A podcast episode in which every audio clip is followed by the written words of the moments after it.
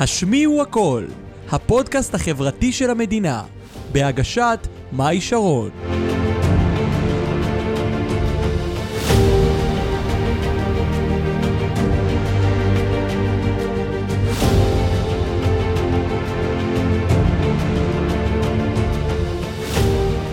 טוב, אז ברוכים הבאים לפרק 57 של הפודקאסט החברתי הרשמי והראשון של המדינה. השמיעו הכל, שמי מאי שרון המנחה הגבוהה של הפודקאסט. איזה כיף שאתם איתנו, צופים ומאזינים. היום בפרק אני מארחת את גיא מנד... מנדלוביץ'. מנדלוביץ'. יואו, אני אמרתי לך שיהיה לי בעיה עם זה. לא נורא, אמרתי. לך שאני, כי נתקע לי בראש מנדלוביץ'. עשינו חזרות, אה, נכון, ברגע האמת לא הצלחתי. אז תצליחי, אז בואי תגידי שוב. רגע, מנדלו, מנדלוביץ'. מנדלוביץ'. מנדלוביץ'. הנה, מנדלוביץ'. אפילו כש... זה ארוך קצת, זה בסדר. ארוך, מה שלומך גיא צ'וק? מצוין, נפלא. איזה כיף. להיות איתך, כיף לבוא לפה. אני באמת, לא, אין לי מושג, לא דיברנו, לא התכוננו. נכון. אבל איך שפנית אליי, אמרתי, אם רק שמעתי את השם ועל מה מדובר, נושא שהוא קרוב לליבי, אמרתי, אני מתגייס ומגיע. אני חייבת להגיד לכם שגיא הוא, הוא באמת אה, איש מאוד מאוד עסוק, אני מכירה את השם שלו הרבה, כששלחתי לו הודעה, לא ידעתי אם הוא יגיד לי ישר כן, וכשהוא אמר לי ישר כן, הייתי מופתעת. אז קודם כל לא מובן מאליו, וכבוד שאתה פה יושב אצלי פה בבית. כבוד שהזמנת אותי, תודה רבה. חמוד אתה, תודה ענקית. טוב, אז בגדול אני קצת אספר לכם מי זה גיא. גיא מנד...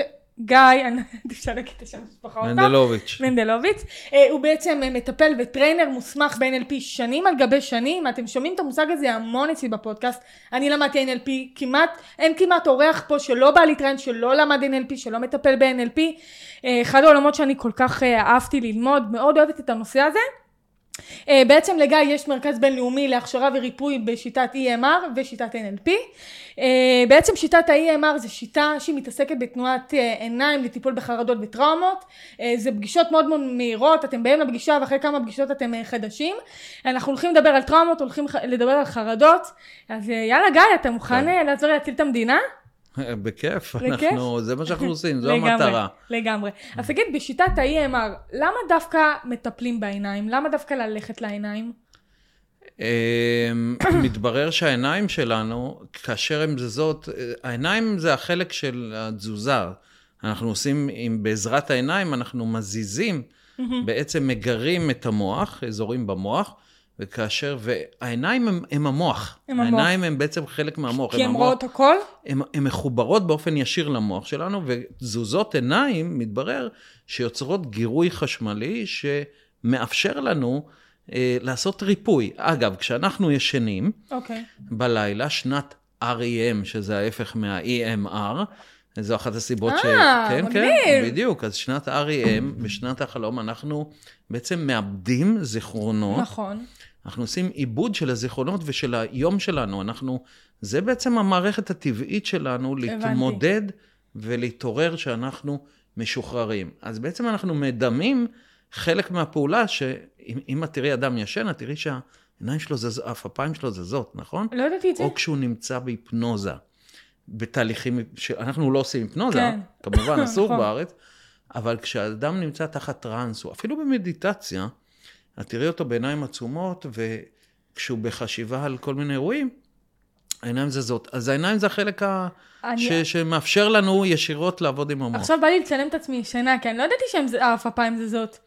העיניים שלנו זזות, את תראי את זה הרבה פעמים. זו, זו באמת הדרך שככה גילו את השיטה והתחילו לפתח אותה. איזה קטע. תגיד, אה, מה, מה התהליך שבעצם העיניים עוברות ב... ב כשבן ילד, לא ילד, אבל כשבן אדם בא לפגישה, מה הוא עובר עם העיניים? יש את החלק הפיזי, שבו אנחנו, שהאדם, אבל זה הסוף של התהליך, כן. שאדם בעצם מתמקד באצבעות שלי או בחפץ נכון, כלשהו, נכון. ואני מניע את העיניים שלו על הצירים. זה נכון. החלק הפרקטי הפיזי. אבל מה שקורה יותר חשוב ויותר מעניין, זה מה שקורה אצלנו במוח. נכון. ומה שקורה אצלנו במוח זה שאם עברנו טראומה, חרם לצורך העניין, איזשהו רגע מסוים שנצרב לנו במוח, והוא נצרב לנו עם תחושות קשות. בחרם אפשר לחוות בושה, נכון. אפשר לחוות חוסר אונים, אשמה. אשמה. אה, כל אחד ואיך שהוא, אה, ואיך שנצרבת אצלו החוויה. אה, וזה מוצמד, התחושה מוצמדת לזיכרון. וזו הבעיה. הרי אנחנו קולטים בחושים שלנו, אנחנו קולטים בכל רגע נתון יותר משתי מיליון פריטים. נכון. ויש לנו המון זיכרונות שכל יום אנחנו קולטים ואוספים. תת המודע שלנו מאחסן הכל, שום דבר לא עובר מ... נכון. מעינינו. הכל מתחיל דרך העיניים, עובר למגדלה, והמגדלה ככה בודקת. האם אה, אני במצב אה, הישרדותי, האם אני צריך להיזהר, האם, אני צר... האם זה בסדר מה שאני קולטת, והיא מעבירה את המידע להיפוקמפוס, לתחנת הממסר שמחלקת את כל המידע, ואומרת, כן. זה בסדר, את יכולה להשתחרר במקום הזה, את יכולה ליהנות, להיות משם, או שאת מאוימת, מרגישה מאוימת, אה, ואז את צריכה באמת לבחון את הדברים ולפעול דרך מנגנון ה-fight or flight, כן. להתחיל להיות זהירה. כן. עכשיו, מה שקורה, רוב הזיכרונות שלנו, רוב החוויות שאנחנו עוברים ברוב, ב- ביום, הן חוויות שנצרבות או עם רגש חיובי, או שאנחנו נהנים בים, עם חברים, נכון. משפחה וזה, וזה מצוין. אנחנו, או שיש חוויות שליליות, חרם, תאונה, לא עלינו, אה, ו... אונס. אה, אונס, כן, או ש... אה, לא חסר. ההורים מתגרשים, תאונת דרכים. גירושים, מוות של מישהו קרוב, בדיוק, הכל כן. זה בעצם אירועים שאנחנו, שמוצמדים אליהם רגשות. והעניין הוא שכאשר רגש מוצמד, הוא מנהל אותנו. הרגש הוא תמיד יותר חזק מהתוד... מהרציונליות. נכון. יותר ממה שאני חושב. אני במודע יכול לחשוב שבסדר, קרה מה שקרה, אבל נשים את זה מאחור. אבל הרגש שיש שם, הוא זה שיפעיל אותי. אני ארצה להימנע לחוות אותו שוב. הבנתי, ואז הם מדחיקים. רובם. ואז זהו, אנחנו, או שיש כמה מנגנונים, הכחשה, הדחקה, כמה מנגנונים, נכון. או שאנחנו נפתח התנהגויות חדשות כדי לא להתקרב לרגשות האלו, ואנחנו נתחיל לפעול באיזושהי דרך. ואז ככה נולדת לה הטראומה? זה, הטראומה זה האירוע שלא היינו מוכנים אליו. תקחי אדם שעומד לעבור חרם, אם את תכיני אותו ותציידי אותו בכלים ותגידי לו, תשמע, החבר'ה האלה, הם לא בדיוק מה שאתה חושב, והם לא הולכים להתנהג אליך כמו שאתה מצפה או כן. מדמיין, בוא תהיה מוכן לזה, הופ, הכל בסדר, נכון. אני אהיה מוכן לקרב. אז אולי אני לא ארגיש בנוח עם זה, אבל זה לא יהיה טראומטי, זה לא, יפת... זה לא יפער לי פצע עמוק של וואו, אני לא ידעתי מה לעשות, אני חשבתי הפוך, המציאות היא שונה. מי מחליט מה זה טראומה? התת מודע שלנו, המוח, או אנחנו, איך שאנחנו מפרשים את הסיטואציה? אה, אז זהו, אה, אה, קודם כל, יש, מה זה מי מחליט מה זה טראומה? טראומה, כן. יש את מה שאנחנו לוקחים מהאירוע. יש את איך מגדירים טראומה, קריטריונים כן. לפי ה-DSM-5, שזה אירוע שבו חווינו פחד עמוק. כי נגיד, וזה... כמעט כל בן אדם במדינה עובר משהו, ישר טראומה. נכון. איך הגעת לזה שזה, אולי זה לא טראומה, אולי בגלל שהוא מפרש את זה כטראומה, זה נהיה כזה עוצמתי. אז השאלה אם זה בא בגלל הפרשנות שלנו, כי באמת זה טראומה. אז זו שאלה מצוינת, מה שאת אומרת, ואני אגיד לך יותר מזה, בארצות הברית היום, נמנעים מלהשתמש במילה טראומה רק כדי נכון. לא להעביר איזושהי סוגסטיה ולהטמיע אצל האדם את האירוע כטראומטי, בעוד שאולי מבחינתו הוא עבר את האירוע נכון. ועם, עם המשאבים שלו, והוא לא חווה אותו כטראומה. נכון. אז מה שאת שואלת זה מצוין. מה שמגדיר טראומה, תראי, יש לנו טראומה ויש פוסט-טראומה. טראומה, פוסט-טראומה כן, זה בעצם... פוסט אז פוסט-טראומה זה כאשר התסמינים, הסימפטומים מהאירוע, נמשכים מעבר לחודש. ואם הם נמשכים מעבר לחודש, זה כבר נחשב פוסט-טראומה. או גם כי אנשים לא מטפלים, אז זה הופך לפוסט-טראומה, נכון? או שזה אין קשר? זה חשוב לטפל כמה שיותר מוקדם באירוע, כדי לאבד אותו. מה כן. זה אומר? דיברת פה על פרשנויות. נכון. בעצם אם אני עובר אירוע, ולא הייתי מוכן אליו, והוא הפתיע אותי וחוויתי פחד עמוק, ועכשיו יש לי אה, טריגרים שיכולים להזכיר לי את התחושה, אז, וזה מפריע לתפקוד שלי, זאת טראומה. אם התמודדתי איתה, ובאמת שמתי אותה מאחוריי, והיא לא משפיעה לי על החיים, והשינה שלי טובה, והתפקוד שלי טוב, והכל בסדר, אז יכול להיות, כי שני אנשים יכולים לחוות אותו אירוע, כן. ואחד יפרש אותו, כמו שאת אומרת, אחרת, נכון. ויקח אותו, זה תלוי גם בחוסן הנפשי, שגדלנו איתו מגיל אפס. אז יכול להיות שאחד יפרש את זה כמצב של, מצב פשוט ויעבור אותו ככה בצורה חלקה, ויכול להיות שאחר יספוג את זה כטראומה והתסמינים וקשיים ב... לייצר אהבה וזוגיות ושינה נכון. וחרדות. השלכות, נכון. יש הדחקה של רגשות שליליים, שזה יוצר בסופו של אנחנו יודעים שזה מביא לעומס נכון, של רגשי, סטרס, נכון. עומס רגשי, שבסוף בא לידי ביטוי בחרדות, ואם לא מטפלים בזה, גם בדיכאון וכו'. אז השאלה שלך הייתה, רגע, אני קצת... אה, לא, בסדר גמור. כן. השאלה שלי הייתה, אם אה, אנחנו הרי, הרי כל בן אדם אומר טראומה, טראומה, האם זה באמת טראומה, או שזה, או שזה הפרשנות שלנו? ואז בגלל שזה הפרשנות שלנו... תראי, אנחנו יודעים שאירועים אה, משמעותיים, כמו מוות, כמו גירושים, זה מאוד תלוי איך לקחנו את זה שוב, אבל כן. אנחנו יודעים שחרם נחשב לאירוע קשה. חרם, חרם. מוות בטרם עת ובנסיבות שיכולות להיות קשות. כן. אמ, מה עוד? יש לנו אונס אה, שפגעו, שלקחו את החירות של הגוף שלי. כן. ו... ו... אז אלו אירועים שהם כן נחשבים לטראומטיים, ויחד עם זאת יש אנשים שהם חסינים ונכנסו והם יכולים לעבור את זה. אז אני חושב שהשאלה היא לא ההגדרה על הטראומה, אלא כמה זה מפריע לי בחיים. כן. ואם הדחקתי או לא הדחקתי את הדבר. לפעמים אנחנו לא מודעים, אנחנו מדחיקים. נכון. ואנחנו ממשיכים כאילו עסקים כרגיל. וכי אנחנו, כי החיים יש להם דינמיקה, והחיים. רוצ, ממשיכים, ואף אחד לא עוצר, זה חלק מהבעיה כדי לבדוק. אז אנחנו מדחיקים ואומרים, אה, זה, לפעמים, זה לא טראומה. לפעמים, גיא, יש לנו שליטה על ההדחקה, או שזה קורה באופן אוטומטי? זה מנגנון טבעי שיש נכון, לנו. נכון, זה אוטומטי. בן אדם שמדחיק לא יכול לדעת שהוא באמת כרגע עכשיו מדחיק. הוא לא יכול לדעת, ואני אגיד לך יותר מזה. אין, הנפש שלנו, גם, גם הגוף הפיזי שלנו וגם הנשמה, הנפש שלנו, כל הזמן נמצאת בכיוון של ריפוי, ב... אה, רוצה לרפא את עצמה. אנחנו נכון. בתהליכי ריפוי כל הזמן. עיבוד, ריפוי, שאיפה להרגיש טוב. ולכן, כשאנחנו מדחיקים, זה מנגנון mm-hmm. טבעי, נכון. כי אנחנו ב-overwhelming, ואין לנו את הכלים להתמודד עם האירוע. Mm-hmm. אם היה לנו את הכלים להתמודד ולפרש, כמו שאת אומרת, נכון את מה שקרה, או להניח, לשים את זה בצד, אבל לאבד את האירוע הזה, אז, אז זה בסדר. אז, נכון. אז יש, מתבצע שם ריפוי. נכון. אבל כשאין לנו את הכלים, ואנחנו ב-overwhelming, הצפה נכון, רגשית, נכון. ואין את היכולת כל כך להתמודד, אז יכול להיות שאנחנו נדחיק, אבל מה לעשות, אנחנו בשאיפה לריפוי. נכון. ולכן אי אפשר להדחיק לאורך זמן רגשות. זה בסוף חוזר. מה, איך זה חוזר? וואה, חוזר, ביג טיים חוזר. איך זה חוזר? חרדות. נכון. כי אם אני לא אטפל ואני מדחיק, ואני צריך להמשיך לעבוד, ואני צריך נכון. להמשיך אה, את החיים שלי, וספורט, וזה, וחברים, ויוצאים, ואני רוצה. נכון. אבל אם אני לא אעצור לרגע, וירפא את עצמי, וייתן לזה את הזמן הנכון, את הזמן שנדרש כדי לאבד את הדברים האלה, זה יבוא בסוף, בסופו של דבר. אז השאלה שלי עכשיו, רוב החרדות מגיעות מטראומה?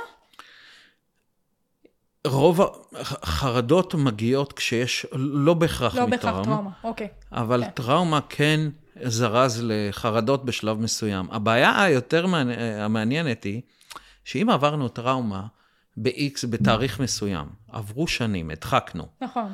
פתאום מתפוצץ לי החרדות, התקף פאניקה, אני לא משייך את זה נכון. לטראומה. נכון.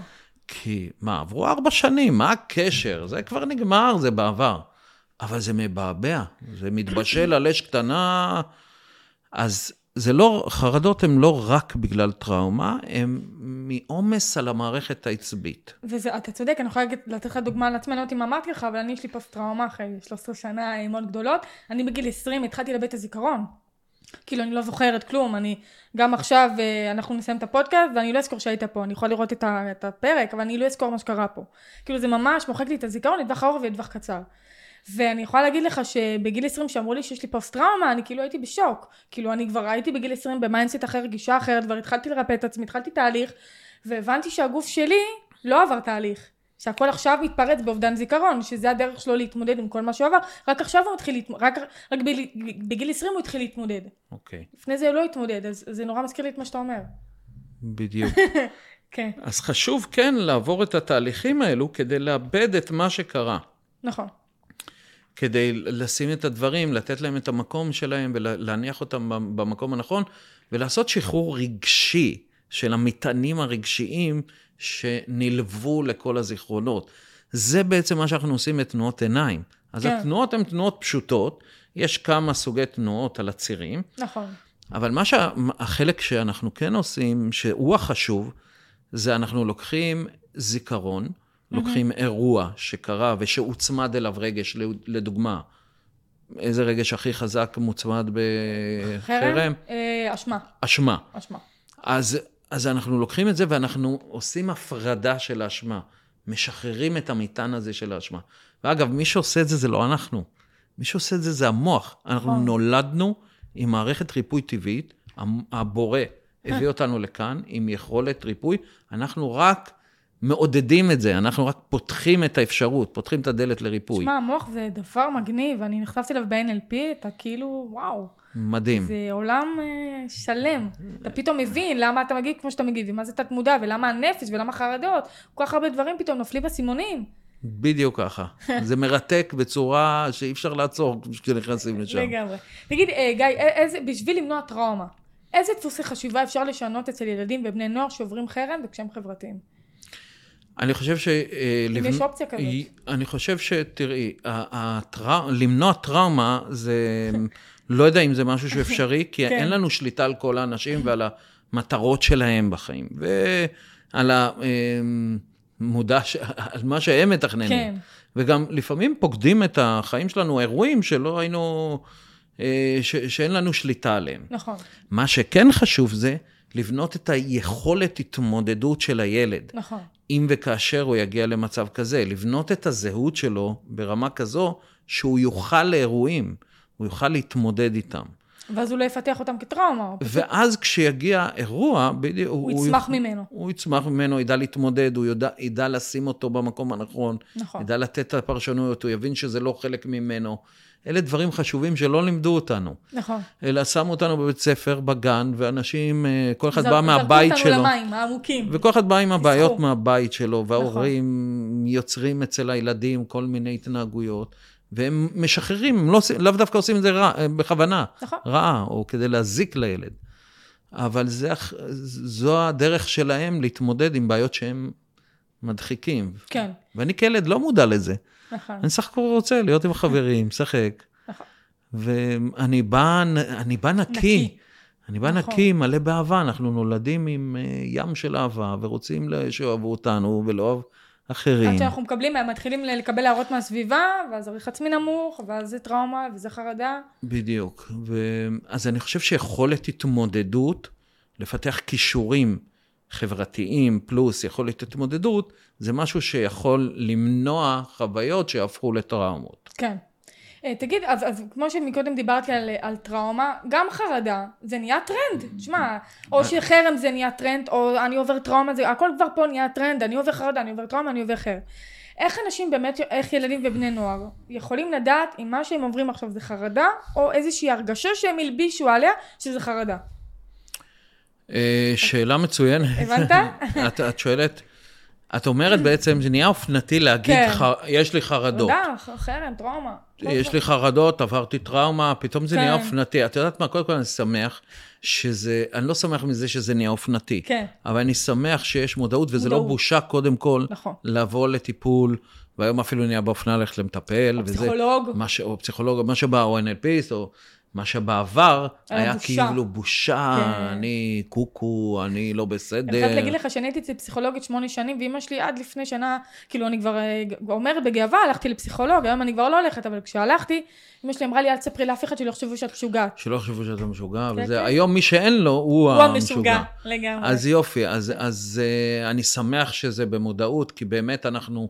צריכים, כולנו, עזרה, צריכים מישהו. אנחנו יודעים שרק כשאנחנו, מדעית, רק כשאנחנו יושבים עם אדם ומשתפים אותו, כבר זה מרגיע. נכון. כבר. אז, אז אני חושב שזה חשוב מאוד. ואני חושב שלא צריך לעשות מזה איזשהו משהו אופנתי. אה, להפוך את זה לאופנה ולהיות גאה בזה שיש לי חרדות ו... לא, כי יש לזה השלכות. נכון. מה שכן, אני צריך לשים לב ולהיות ער לכמה זה משפיע על החיים שלי, ומה מטרות החיים שלי, כמה אני רוצה לחיות את החיים שלי בצורה משמעותית, טובה, כפי שמגיע לנו ואנחנו ראויים. נכון. ואם יש, ואם באמת אני חווה חרדות, או באמת חוויתי אירועים שהשפיעו על החיים שלי ושינו, ואני נמנע מדברים בסיסיים, כמו אירועים חברתיים, כמו אה, לפתח זוגיות, כמו אה, לעבוד באיזשהו מקום, גם במקומות עבודה. או יש... לצאת מהבית. או לצאת מהבית. כל הדברים האלה הם לא לגיטימיים, זה לא, זה, הם לגיטימיים כרגע כן. עבור האדם, אבל זה לא משהו שצריך לחיות איתו. נכון. ואם אתה חווה את זה, אז כן, צריך ללכת לטפל, ויש היום, אני חושב שהמסר הכי חשוב להעביר כאן, למצלמה, אה, זה שיש, שלא צריך המון זמן לטפל. בבעיות שלנו. אם בעבר התפיסה הייתה שתהליך של שחרור וריפוי, נכון. הוא יכול להיות שנים, אם בכלל, זה התפיסות החברתיות הפסיכולוגיות של פעם, נכון. היו, שאם בכלל אפשר לצאת ממשברים, זה במשך שנתיים, שלוש, של טיפול לפחות. אז לא, אנחנו חיים בעידן שבו יש לנו כלים, עוברים מהפכה, גם ה-NLP, נכון. ואני אומר לך שה-EMR מאיץ כל תהליך, בצורה פנומנלית. אנחנו רואים ניסים בקליניקה.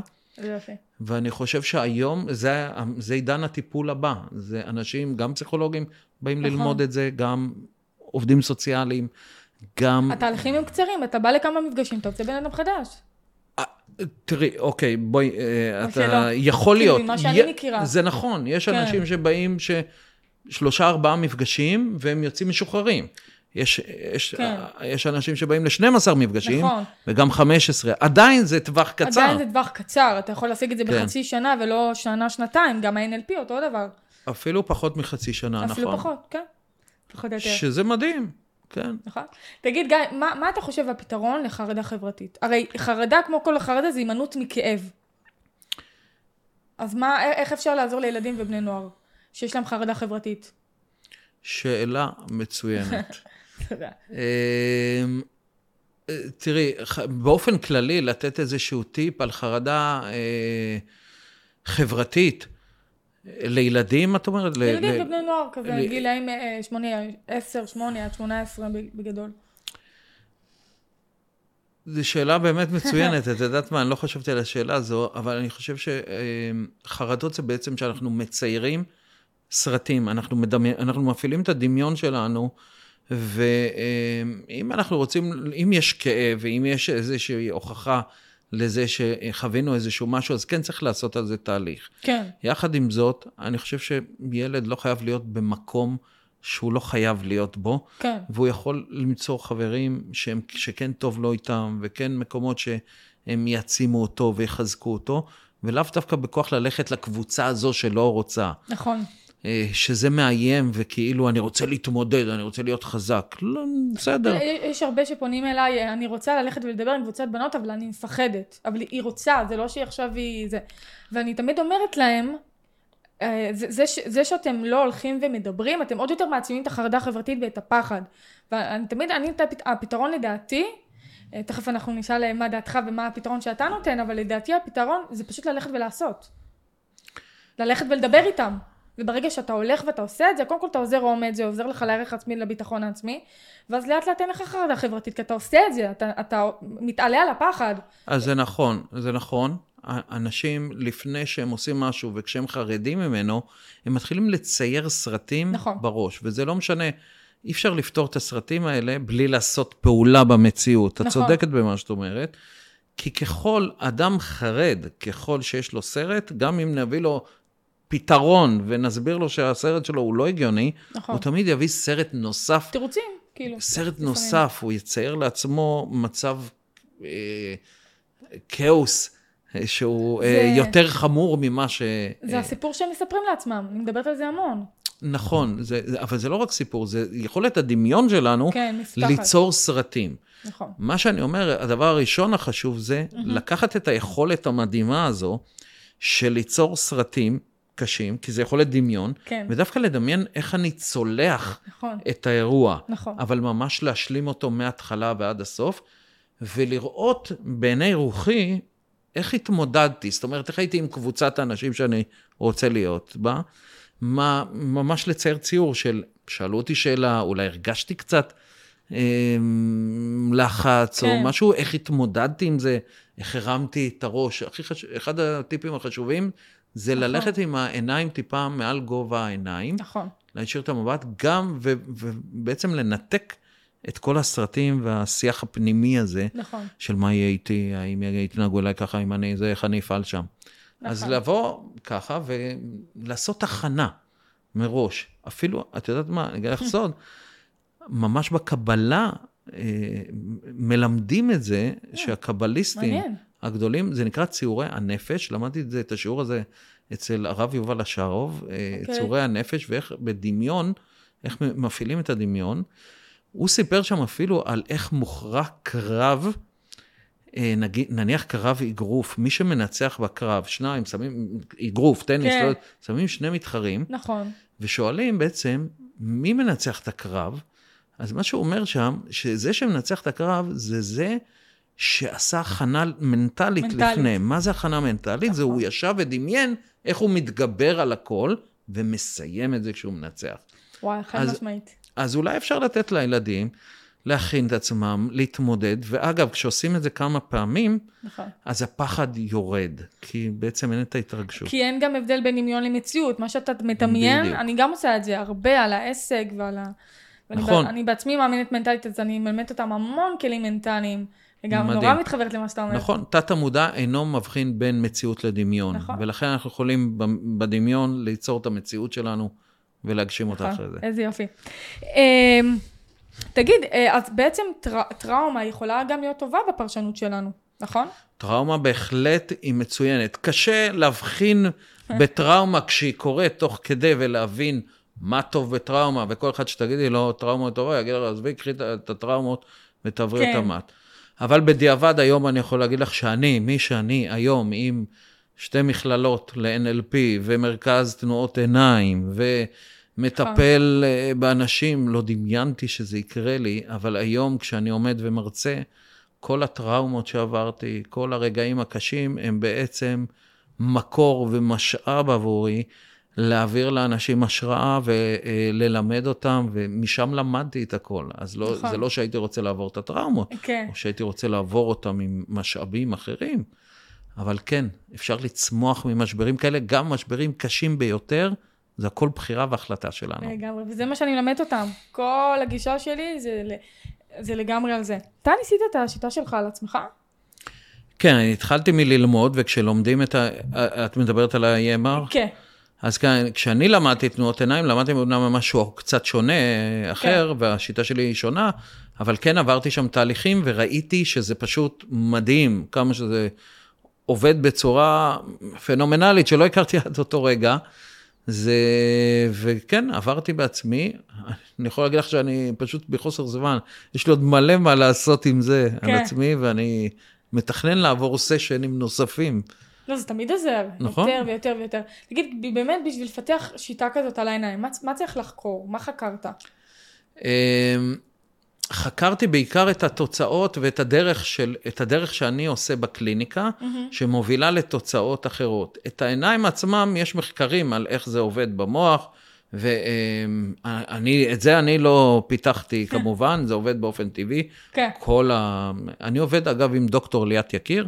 שהיא מדענית חוקרת מוח, אה. וחקרה את הביולוגיה של הרגשות. זה מעניין זה. היא, כן, היא במח... עשתה את הדוקטורט במכון ויצמן, והיא כותבת ספר על סטרס, וכתבה את, ה... את קיצור תולדות. שכבה אז... ומעלה. לגמרי, מדהימה.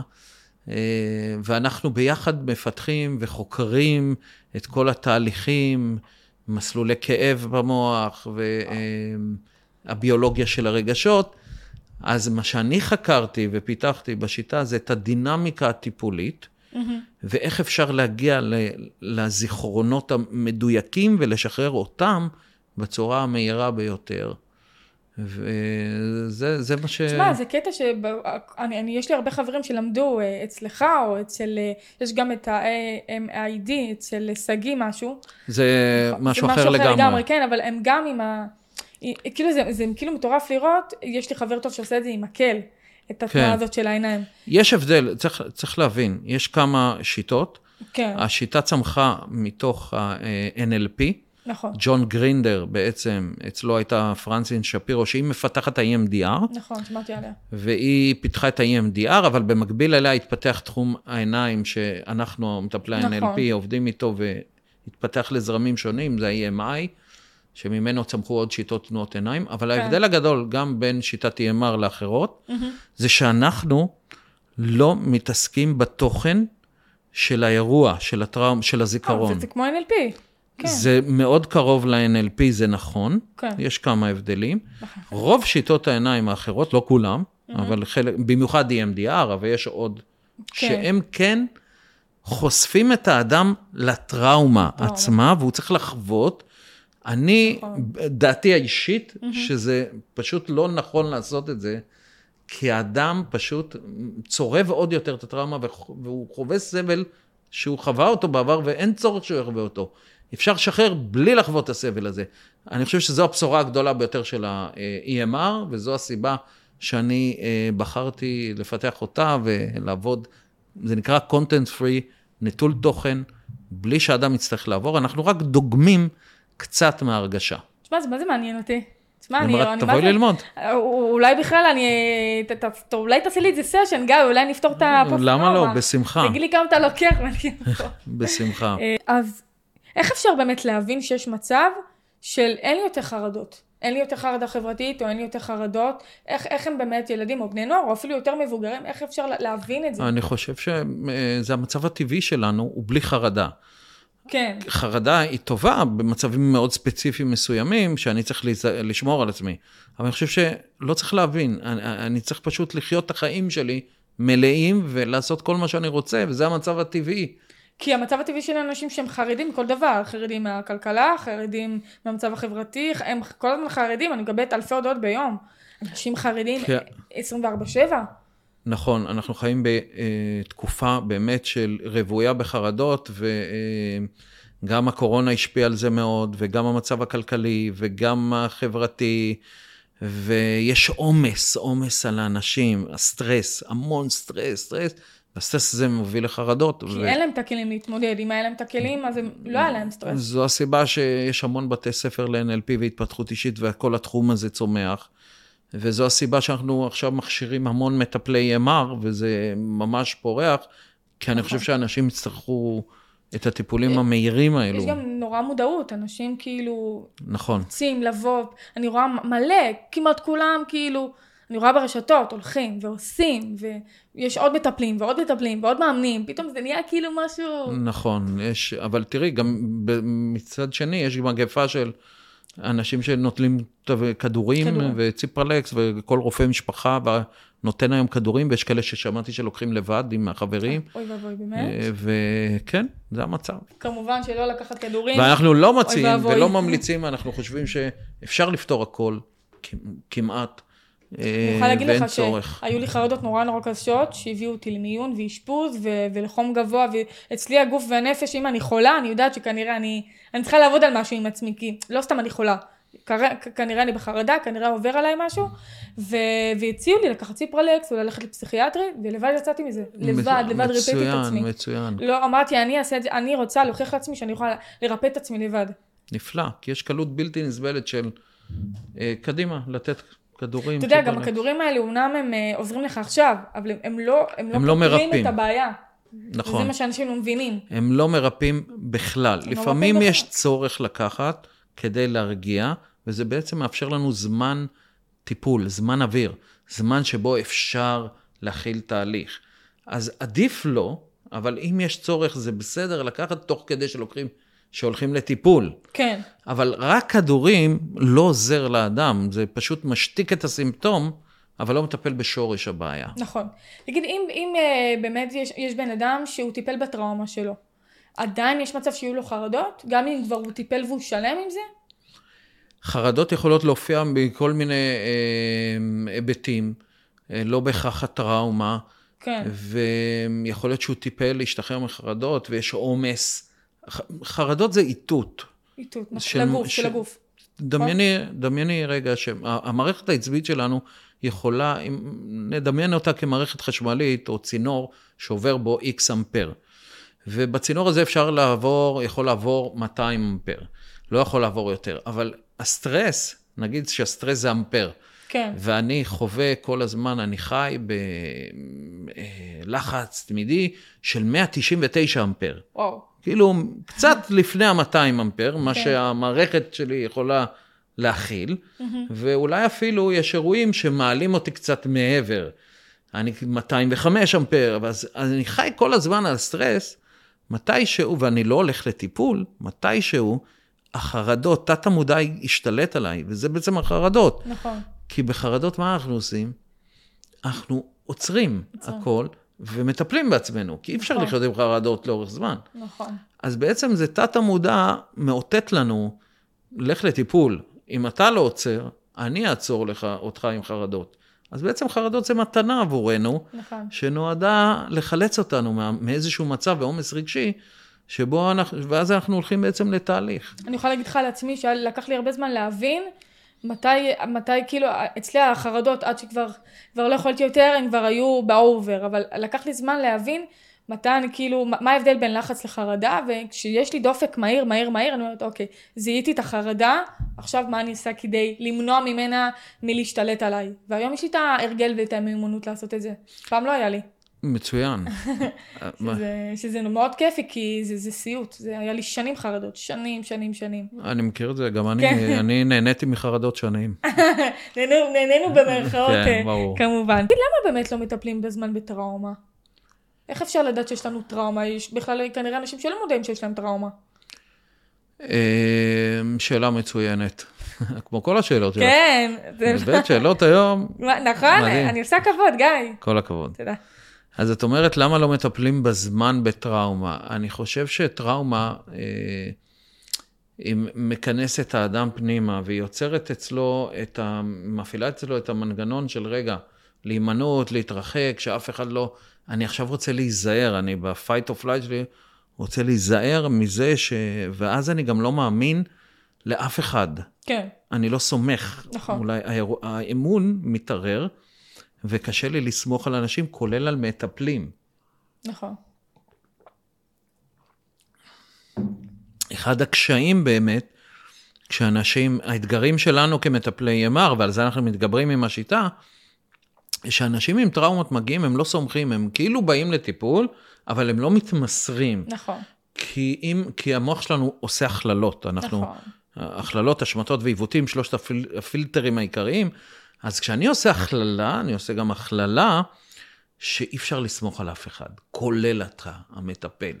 ואם אי אפשר לסמוך על המטפל, אז למה אני אבוא? וגם כן. מה יעזור לי טיפול? אז אנשים לא הולכים, אבל כשהם כבר לא יכולים לסבול את זה, כבר מבינים שהם חייבים את הריפוי, הם ילכו. אנחנו מתגברים על זה ב-EMR, יש לנו את הטכניקות והשיטות להתגבר ולהבין מתי ה... מטופל, הוא מתנגד לתהליך. מתמסר, מתי הוא מתנגד ואיך לעקוף את זה כדי לעזור לו. כי הוא בא בעצם, ש... הוא לא עושה את זה בכוונה, הוא כן. עושה את זה כדי לשמור על עצמו. אז אני חושב שאולי אנשים דוחים את הטיפול גם כי לא רוצים לגעת בדבר הזה. כן. הרבה... וזו הבשורה הגדולה, שקודם דיברנו על content free. תחשבי רגע על בחורה שעברה אונס, בחורה, אפילו כן, גברים, כן, שעברו אונס. הם לא, ומבקשים, בדרך כלל מבקשים ממנה לתאר, ומי רוצה לחוות זה? כשה, נכון. כשאתה מתאר את זה, או כשאתה מתחיל לדבר על הדבר, אתה מעלה את התחושות, ואתה אפילו מקבע אותם עוד יותר. אז אנחנו, אנשים נמנעים מזה, למה לי נכון. לחוות? אני, זה נגמר כאילו, אני, זה יושב שם, אבל זה נגמר. הם אז... חושבים שזה נגמר, זה רק הולך ומגביר את הבעיה. אבל זה בדיוק, ולכן הם, הם לא יגיעו. ופה, כשאנחנו עובדים, אנחנו עובדים נקי. אני לפעמים לא יודע מה הטראומה. אני אפילו, אין לי מושג שהבחורה עברה אונס, או תקיפה מינית, או אירוע כזה, ושעבדתי איתה, עם התנועות עיניים על זה, נזכרה? היא, היא, היא מעלה את זה בראש שלה, זה כן. נשאר בראש שלה, אבל אני כמטפל אפילו לא יודע מה זה, מה הנושא. הבנתי. ואז כשמסיימים, איך אני יודע? כי בסופו של דבר כשמסיימים, רוצים לשתף, כי, כי אין את התחושה, אז פתאום, היא אומרת לי, אתה רוצה לדעת על מה עבדנו? עכשיו, אני לא, אני רוצה... איך אתה לא יודע אבל? כי היא, היא, היא לא אמרה לך? לא, יש לי טכניקות שאני עובד עם האדם על אירוע מסוים, אה, לא חייב, הם לא חייבים להגיד הם לך? לא חייבים לשתף, זה הבשורה אה, הגדולה. עכשיו הבנתי. הם לא חייבים אוקיי. לשתף, זה, זה ענק. איזה מגניב. בדיוק. איזה קטע. לא, ותגיד, יש אנשים שבאים לקליניקה, אגב, גם חרם, לא חייבים לשתף אותי שעברו חרם. ואנשים נמנעים מלשתף שהם עברו חרם, כי זה בושה. שלא רצו... מי שאתה יודע, לא עבר תהליך בעבודה פנימית. נכון, אבל יש כן. ביניהם, ביניהם זה הרוב, חלק, אולי כן. היום פחות, אבל, נכון, אבל לעבור חרם זה כאילו אני לא בסדר, כאילו כן. אני אשם, כאילו אני לא מספיק טוב, לא ראוי, כן. ולא רוצים לשתף את זה, לא רוצים לגעת בזה, בטח אם זה עבר, זה קרה מזמן. איזה קטע. תגיד, יש אנשים שמגיעים לקליניקה, והם הם, יודע, הם יודעים שהם רוצים לעבוד משהו, אבל הם לא זוכרים מה קרה להם? זאת אומרת, הדחיקו והם לא זוכרים בוודאי, אנחנו? מעלים זיכרונות מהתת מודע, זו השיטה. כן. אדם לא בא עם זה ואומר לי, יש לי את הטראומה הזו והזו והזו. דווקא אלה שהוא בא איתם ואומר, כנראה שהן פחות הבעייתיות, כי הוא מדבר אליהם ובמודע. יכול להיות שצריך לעשות עבודה עליהם. כן. מה שאותי, מה שאני מחפש כמטפל EMR, זה דווקא את הזיכרונות והאירועים שהוא לא היה מודע אליהם. הבנתי. שהם יושבים שם ומנהלים את המערכת מבפנים, ש- תקשיב, זה מה זה מגניב. זה מרתק. אני עולם שלם. נפת... אני נחשפתי לדברים שלא ידעתי. טוב הנה. שאתה פה, גיא, טוב שאתה פה. תגיד, איך באמת אה, אפשר להשתלט על המוח מבחינת הטראומה והחרדות? מה הכוונה? זאת אומרת, אה, כדי לא לעבור... בזמן אמת? כן. האם אפשר להשתלט על המוח? כי אתה יודע, המוח אז המוח אפשר. עושה מה שהוא רוצה. מה שאת אומרת זה, זה מיינדפולנס, זה שיטות נכון. של מיינדפולנס, נכון. שכשאני בזמן אמת, נכון שזה מאתגר, שאני בזמן אמת, כאילו אני חווה תחת איום, ואז האמיגדלה היא ב over אה, עבודה, וכשהיא עבודה, אני כאילו לא יכול לחשוב על מה שקורה עכשיו. אז אני צריך להירגע רגע ולהתבונן תוך כדי הכאב שאני חווה. וזה שיטות מיינדפולנס ש... אז אני התחלתי לאחרונה לעשות אה, אמבטיות קרח. אה, אתה. גם? אני כן, אני עושה את זה עכשיו אה, אנחנו די אחר כך הרבה. נדבר, יש לי הרבה שאלות. אוקיי. יופי. אז שם כן. בעצם אתה נכון. חווה כאב, אבל כאב לא, שהוא לא מאיים, הוא כי נתפ... נתפס כמאיים.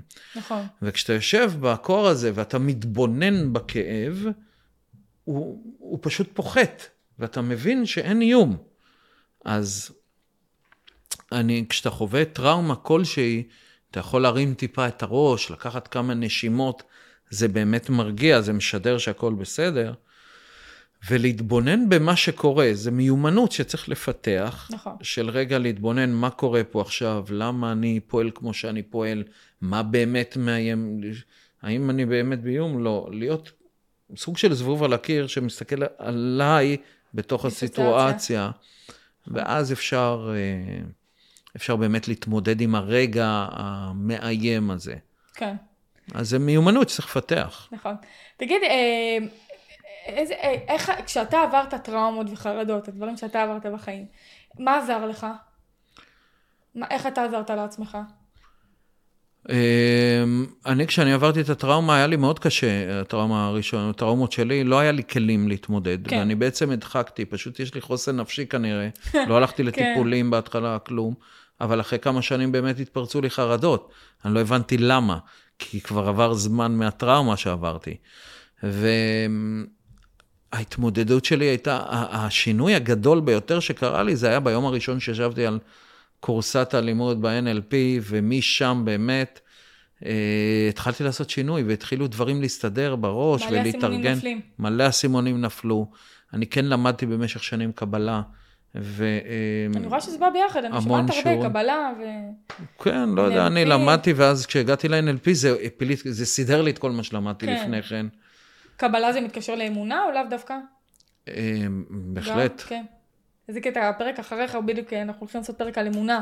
מעולה. כמה אמונה זה עוגן ולתחייה חברתית. האמונות זה הדבר הכי חשוב, עלינו, לגמרי. על עצמנו ובכלל לעולם. נכון. תגיד, גייצ'וק, איזה משפט או מנטרה מלווה אותך בחיים?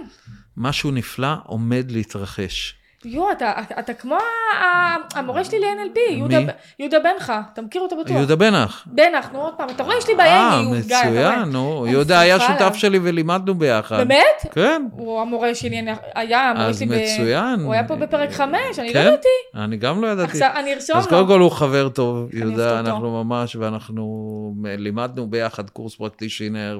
אז השקופית הראשונה בשיעור אצלו, היה משהו נפלא. משהו נפלא עומד להתרחש, נכון. איזה קטע. תקשיב, אני לא ידעתי ש... זה הכל הגיע מהמורה שלי, שהוא כן. יוסי קדמי, ש... אה, יוסי קדמי לימד אותך, איזה קטע. כן, אני למדתי בכמה בתי ספר. למדתי גם אצל יוסי קדמי, גם... גם את יוסי אני מכירה, לא אישית, אבל אני גם מכירה אה, אותו. יש לו ספר אפילו, שכזה נכון, קוראים לו נכון. משהו נפלא עומד להתרחש. איזה קטע. מורה מדהים, הוא הציל לי את החיים. מה אתה אומר? אה, כן, אני הייתי אצלו במשך שנתיים, למדתי שם. איזה יופי ש... בעוד שני בתי ספר שונים. למדת הרבה, מה זה, בן כמה אתה, גיא? כן, אני ילד, רק התחלתי את החיים. ילד, לא, אתה נראה צעיר, נראה, הייתי איתך איזה 45. בול. בול? באמת? כן. יפה. עוד שנה. עוד שנה, בהמשך. טוב, אז קודם כל אני רוצה להגיד לך תודה רבה שבאת ודיברת, היה לי מה זה מעניין. גם לי, האמת, היה לי כיף ומעניין, וכיף שאת עושה את מה שאת עושה, אני חושב שזה שליחות. וזה חשוב מאוד, תמשיכי להפיץ את הבשורה הזאת. תודה רבה. את עושה עבודה מדהימה, ופשוט כיף להיות איתך. איזה כיף. אני אשמח לבוא שוב. אני, אני אזמין אותך, אני חושבת שאולי אני אעשה עונה שנייה, אנחנו uh, מתקרבים למאה פרקים, אני לא יודעת מה אני אעשה אחרי המאה פרקים, יש לי, כן. אתה פרק 57, יש לי לצלם עוד uh, זה. מעולה. אנחנו ממש עוד בחצי לקראת הזה. היה לי ממש uh, כיף. גם לי. תודה רבה שבאת. ו... אז תודה רבה לכולם, ותודה רבה לך על ההזדמנות. תודה רבה. ותודה רבה גם לכם, צופים ומאזינים, שפיניתם לנו מזמנכם, הקשבתם, האזנתם. גיא מנדלוביץ'. מנדלוביץ'. יאללה, זה הקרוב. ותהיו טובים, תהיו טובים אחד לשני. תהיו טובים, נכון. יופי. תודה רבה שהיית איתי בפרק הזה. תודה רבה לך. אז הפודקאסט החברתי של המדינה, אנחנו נתראה בפרק הבא.